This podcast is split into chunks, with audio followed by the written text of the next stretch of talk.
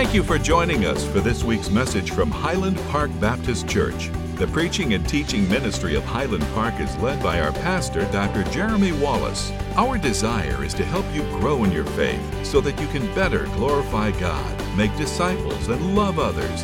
To learn more, visit us at hpbc.church. Now, here's this week's message. Luke chapter 22. We're going to be looking there, and then in a few moments, we're going to be turning over to John 13. So if you want to get your finger in John 13, uh, we'll be turning there here in just a few moments. This morning, obviously, we've mentioned it numerous times. We're observing the Lord's Supper.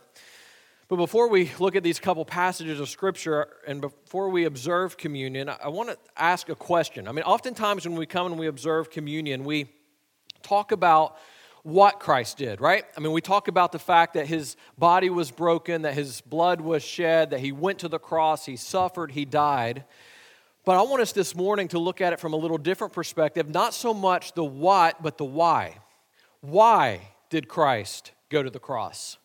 Why did Christ suffer? Why did Christ allow himself to endure torture? Why did he allow himself to be nailed to a cross? Why did he do what he did? Why did he die? And when we ask that question, I, I, think we all know the answer. In fact, we just heard it sung about, right? The reason he did what he did was out of a motivation of love. Christ went to the cross, he suffered, and he died because he loves you and because he loves me. It's the reason that song the choir sang this morning was perfect tie into the message. That's exactly what we are talking about. We all know the reason. Christ did what he did on the cross because he loved us. We know the verses. Perhaps you've heard of John 3:16.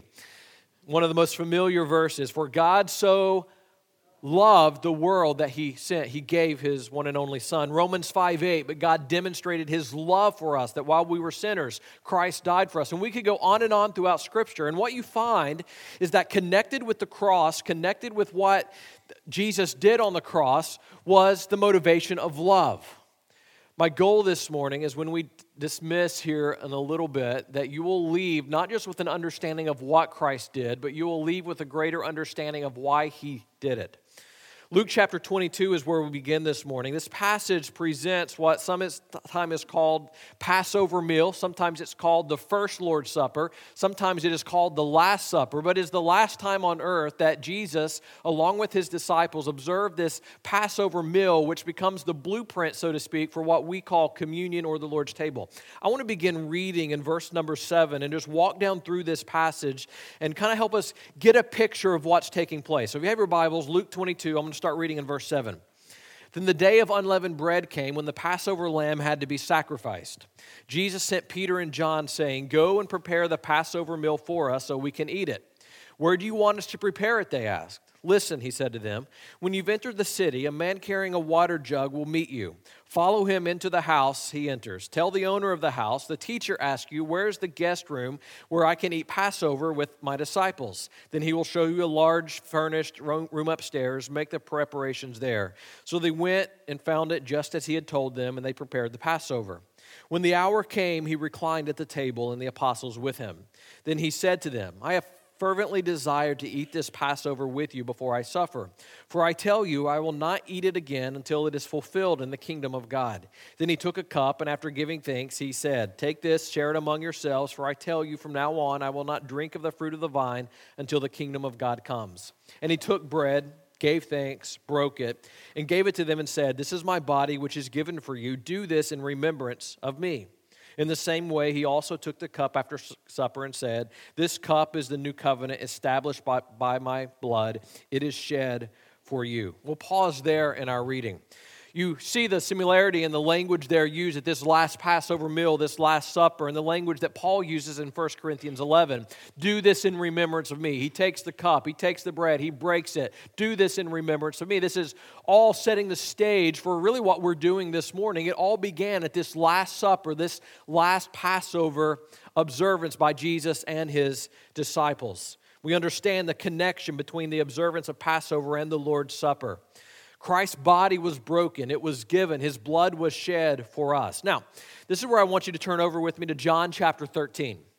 John chapter 13. I think most of you are aware that in the Gospels, Matthew, Mark, Luke, and John, they record many times the same events but from different perspectives. So, what we read in Luke, we can also read about in John, but there may be some details included in John's Gospel that Luke did not include. And that's exactly what we find here in John chapter 13. This is still the Last Supper or the Passover meal that Jesus is enjoying with his disciples in the upper room. But there's an added story included in John's Gospel gospel that Luke doesn't include, and it's pretty interesting. And through this chapter, starting in verse 1 here in just a moment, all the way down, we're going to see several truths about the reality of Christ's love.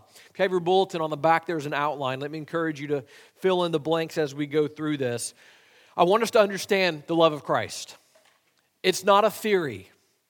It's not just something that we sing about in a song. It is a reality that we need to understand and we need to embrace. So, what is it that we can learn about the love of Christ from John chapter 13? If you're taking notes, write down this first truth. I want you to notice the extent of Christ's love. The extent of Christ's love. Notice verse 1, John 13, verse 1. Before the Passover festival, Jesus knew that his hour had come his hour had come to depart from the world to the Father. Having loved his own who were in the world, he loved them to the end. Here's what's interesting about this verse. Couple truths from this that I want you to notice. Notice that it says that Jesus knew that his hour had come to depart from this world. Jesus knew what was about to happen. In fact, in Luke chapter 22, it says that he knew that he was about to go and to suffer. Understand that Jesus understood what was about to take place. He knew that he was about to go to the cross. He knew that he was going to be tortured. He knew that he was going to be betrayed. You read that later in John chapter 13. You, he knew what was going to happen to them. He knew he was going to be nailed to a cross. He knew that he was going to die. He knew that he was going to have his father turn his back on him. Jesus knew what was taking place. It was no surprise. But what is interesting about this is in the midst of knowing all that is taking place, he is carrying this heavy burden. In fact, this burden of carrying the sin of humanity on his shoulders, this burden of going to the cross, this burden of being betrayed, this burden of being denied, this burden of being tortured, this burden knowing you are about to die, leads him to the Garden of Gethsemane with his disciples. And as he is there praying, his disciples have fallen asleep, and he is in anguish over this, and he begs God, let this cup pass from me. And it says there's something very interesting that he sweat as though it were what? Great drops of blood. The anguish on him was immense. The pressure of what is taking place was beating him down, so to speak. It was heavy on his heart, heavy on his mind, to the point where he says, God, if there is any other way, God, please allow some other way and he sweat as though it were great drops of blood. And what would it be like to know what Jesus knew here? But here's what I find interesting in this. In the midst of knowing everything that is about to take place, he never becomes distracted from his love for humanity. I mean, in the midst of knowing he's about to die, and in the midst of knowing he is about to suffer, and in the midst of knowing that he is going to be carrying the sin of humanity on his shoulders, he continues to say, notice what verse 1 says, having loved his own who were in the world, he loved them to the end. This phrase that he loved them to the end literally means that Jesus loved them as much as he could possibly love them. He loved them to the fullest extent possible. There's no more love that he could have demonstrated to his followers. This is pretty powerful. This is this heavy weight that Jesus was carrying in the midst of knowing what is about to happen. He's never distracted from his love for humanity. This, this is the extent of Christ's love. Now, this love is most directly demonstrated to his disciples. I, want you to picture this with me. Jesus is sitting there, and a little bit later in John 13, Luke 22, it says that he knew that one of those sitting around the table was going to betray him. He knew that Peter the next day would deny him three times. He knew that his disciples would cower in fear and not have faith and trust in all that he had taught them. He knew the sin in all of their hearts, but in the midst of that, he looks at them and says, My love for you is not dependent upon your performance for me. And that is true for us. See, we should be thankful this morning when we look at the love of Christ, when we partake of this in a few moments, when we look at the love of Christ, we should be eternally thankful that God's love for you and God's love for me is not dependent upon our performance for Him. I mean, what would happen if God had waited until we were sinless, until we had cleaned our life up to demonstrate His love to us? Long wait. He would have never come. In fact, Romans 5 8, a verse that I reference often, I referenced it earlier already, says that God proves or demonstrates his love for us in that while we were still sinners, Christ died for us. So uh, picture this with me, all right? Jesus looks at his disciple. He sees the sin. He sees the betrayal. He sees the denial. He sees the wickedness in their heart, the fear in their hearts, the doubt in their hearts. He says, You know what? I cannot love you any more than I do right now. And I want you to understand this morning that He looks at you and He sees the sin in your heart, and He sees the betrayal in your heart, and He sees the denial in my heart, and He sees the wickedness in us, and He looks at us this morning and says, I cannot love you any more than I do right now. That is the extent of the love of Christ. When we come to the table, we should be reminded God cannot love us any more than He does right now. He loves us as fully and as completely as is possible. That's good news, isn't it? How many of us deserve God's love? How many of us can earn God's love? In fact, the Bible says that he that we love him why? Because he first loved us. Remember that this morning. Building on that, number 2, I want us to notice the rejection of Christ's love. Notice verse 2 in our text. Now, by the time of supper, the devil had already put into the heart of Judas, Simon Iscariot's son, to betray him. As great as the previous point is about the extent of God's love and the fact that God could not love us any more than he does right now, we have to understand that Christ's love can be rejected. In fact, it is possible this morning for you to sit here and sing the songs about Christ and know the truth about Christ, but yet look at the love of Christ and reject that love. See, there's a tremendous contrast between the love of Christ and the hatred of Judas. I often wondered how is it possible for Judas to walk with Christ all these years, to see the miracles of Christ, to see the dead raised and the blind healed, to see lives changed, to hear the teachings of Christ and see the life of Christ and experience the love of Christ and listen to the prayers of Christ and have all this exposure to Christ, but then in that exact same exposure, stand up and reject the love of Christ. Listen, this is a crucial truth. Do not miss this. How much you know about Christ does not guarantee that you have a relationship with Him. It is possible to know all the truths, to know all the facts, to see the life changing power that a relationship with Christ can bring, to know it, to sing about it, to go to church and supposedly worship the King of Kings. But in the exact same moment that you're doing all of these other things, you can personally, in your heart, reject the love of Christ. And I have no doubt that there are churches across the country where people are sitting there and they know the truth and they sing about the truth and they have verses memorized that talk about the love of God and like John 3:16 they know it all. They've seen lives transformed by the power of Christ. But in that moment even though they've seen all of that and they know all of that in their hearts they have rejected it. I mean if there is anyone who should have been loyal and committed and given his life to Christ it should have been Judas. But in his heart he rejected so let me ask you a crucial, crucial question this morning. See, I, am not worried about how much you know. I'm not worried about what songs you can quote. I'm not worried about how many testimonies you've heard of Christ changing lives. Here's the question Have you received the love of Christ or have you rejected it? In your heart this morning. I don't care how long you've been in church. Have you received the love of Christ or have you rejected the love of Christ? See, it is possible for you this morning to reject it. Judas saw the love of Christ just like you have seen the love of Christ. Judas knew the teachings of Christ just like you know the teachings of Christ. Judas knew what Christ, what was important to Christ, just like you know what's important to Christ. Judas saw the life changing power of Christ just like many of you have seen the life changing power of Christ. Judas rejected the love of Christ. What have you done with the love of Christ? What has your neighbor done with the love of Christ? What have the kids who come to our Hoops program done with the love of Christ? That is the question, is it not? What have you done with the love of Christ? See, if you know all the songs and you know all the truth, but in your heart you've rejected the love of Christ, you have no relationship with God. You have no hope of eternal life. The key is what have you done with the love of Christ that has been so wonderfully demonstrated through his death and sacrifice on the cross? You either receive it or you reject it. I pray that everyone here this morning, there's been a time in your life where you have received the love of Christ, where you've surrendered your life to Him.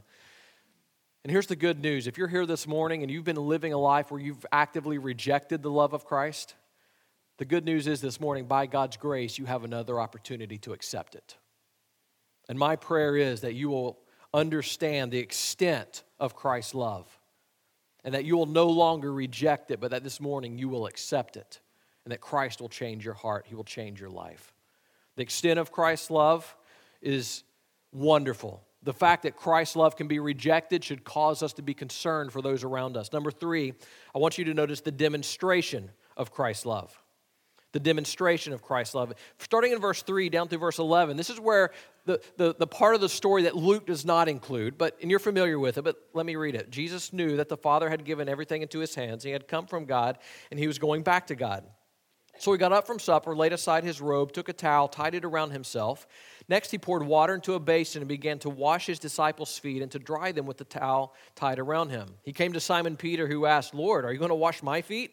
Jesus answered him, What I'm doing you don't understand now, but afterward you will. We continue, and Peter and Jesus have this conversation, but I want you to picture this demonstration of love, this demonstration of humility, of Christ kneeling down before his sinful disciples, the one who is going to betray him, the one who is going to deny him, the ones who are going to cower in fear, and humbly and lovingly wash their feet. What if Jesus walked in the back door this morning and came up to you and knelt down and loosened up your shoe and take your, took your shoe and socks off and began washing your feet? Be like, be like Peter, right? Jesus, what are you doing? Not going to wash my feet. But what I want you to picture here is that this is an example of love. This is an example, a demonstration of the love of Christ. It is a demonstration of the humility of Christ. And it's not a demonstration that should be ignored. I mean, this is a demonstration. This, this, this, demonstrates the love of Christ was not a feeling. The love of Christ was not just an emotion. This was something that was put into practice. There was an action behind it. But this demonstration of Christ's love also has a purpose. Let me give you the fourth truth this morning. I want you to see the response to Christ's love. The response to Christ's love, picking up in verse 12. When Jesus had washed their feet and put on his robe, he reclined again and said to them, Do you know what I have done for you? You call me teacher and Lord, and that is well said, for I am. So if I, your Lord and teacher, have washed your feet, you also ought to wash one another's feet. For I have given you an example that you should do just as I have done for you. Now, I don't think what Jesus is saying here is that we need to come in on Sunday mornings and all start washing each other's feet. I Thought there'd be a couple amens there or something. All right? I don't think that's the picture, but here's what I do think the truth is here Jesus Think about the extent of his love that drove him to the cross, that led him to the cross, where he suffered and willingly shed his blood. This sacrifice of Christ was personally demonstrated to those in the life of Christ. He went to his disciples, the sinners that they were, and demonstrated love and demonstrated humility and washed their feet. What Jesus is saying to them and to us this morning is follow my example. I am demonstrating love, you demonstrate love. I am demonstrating humility, you demonstrate humility. Follow the example of Christ, the example of demonstrating love to those in our life. God has placed people in your life who do not understand the extent of Christ's love. God has placed people in your life, maybe where you live, maybe where you work, that maybe they know a little bit about Christ or they know a little bit of the Bible, but they don't really understand the extent of Christ's love. The way that they will learn about the reality of Christ's love and the extent of Christ's love is through your example. That's why Jesus says in this verse, I've given you an example that you should do just as I have done. Follow the example of Christ, demonstrate the love of Christ, demonstrate the humility of Christ. And this really reflects the reality of our relationship with God.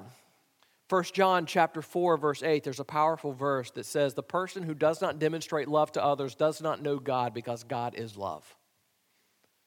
Those of us who have a genuine relationship with God should be the very first to demonstrate the love of God because it has so powerfully affected and changed our hearts and changed our lives. In just a moment, we're going to have a time of prayer. And here's what I want to challenge you to do two things.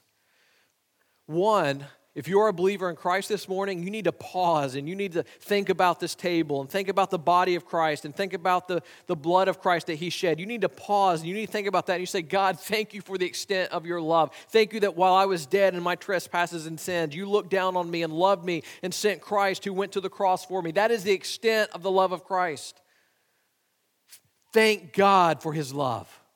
Thank Christ for his love. But in the exact same moment, and out of the understanding of the extent of the love of Christ and out of an understanding of how much God loves you, commit this morning to demonstrate that love to others. Commit this morning to demonstrate that humility to other people. Those people who do not understand the extent of Christ's love, the best way they're going to learn it's from you. Share the love of Christ with others. The extent of Christ's love is amazing.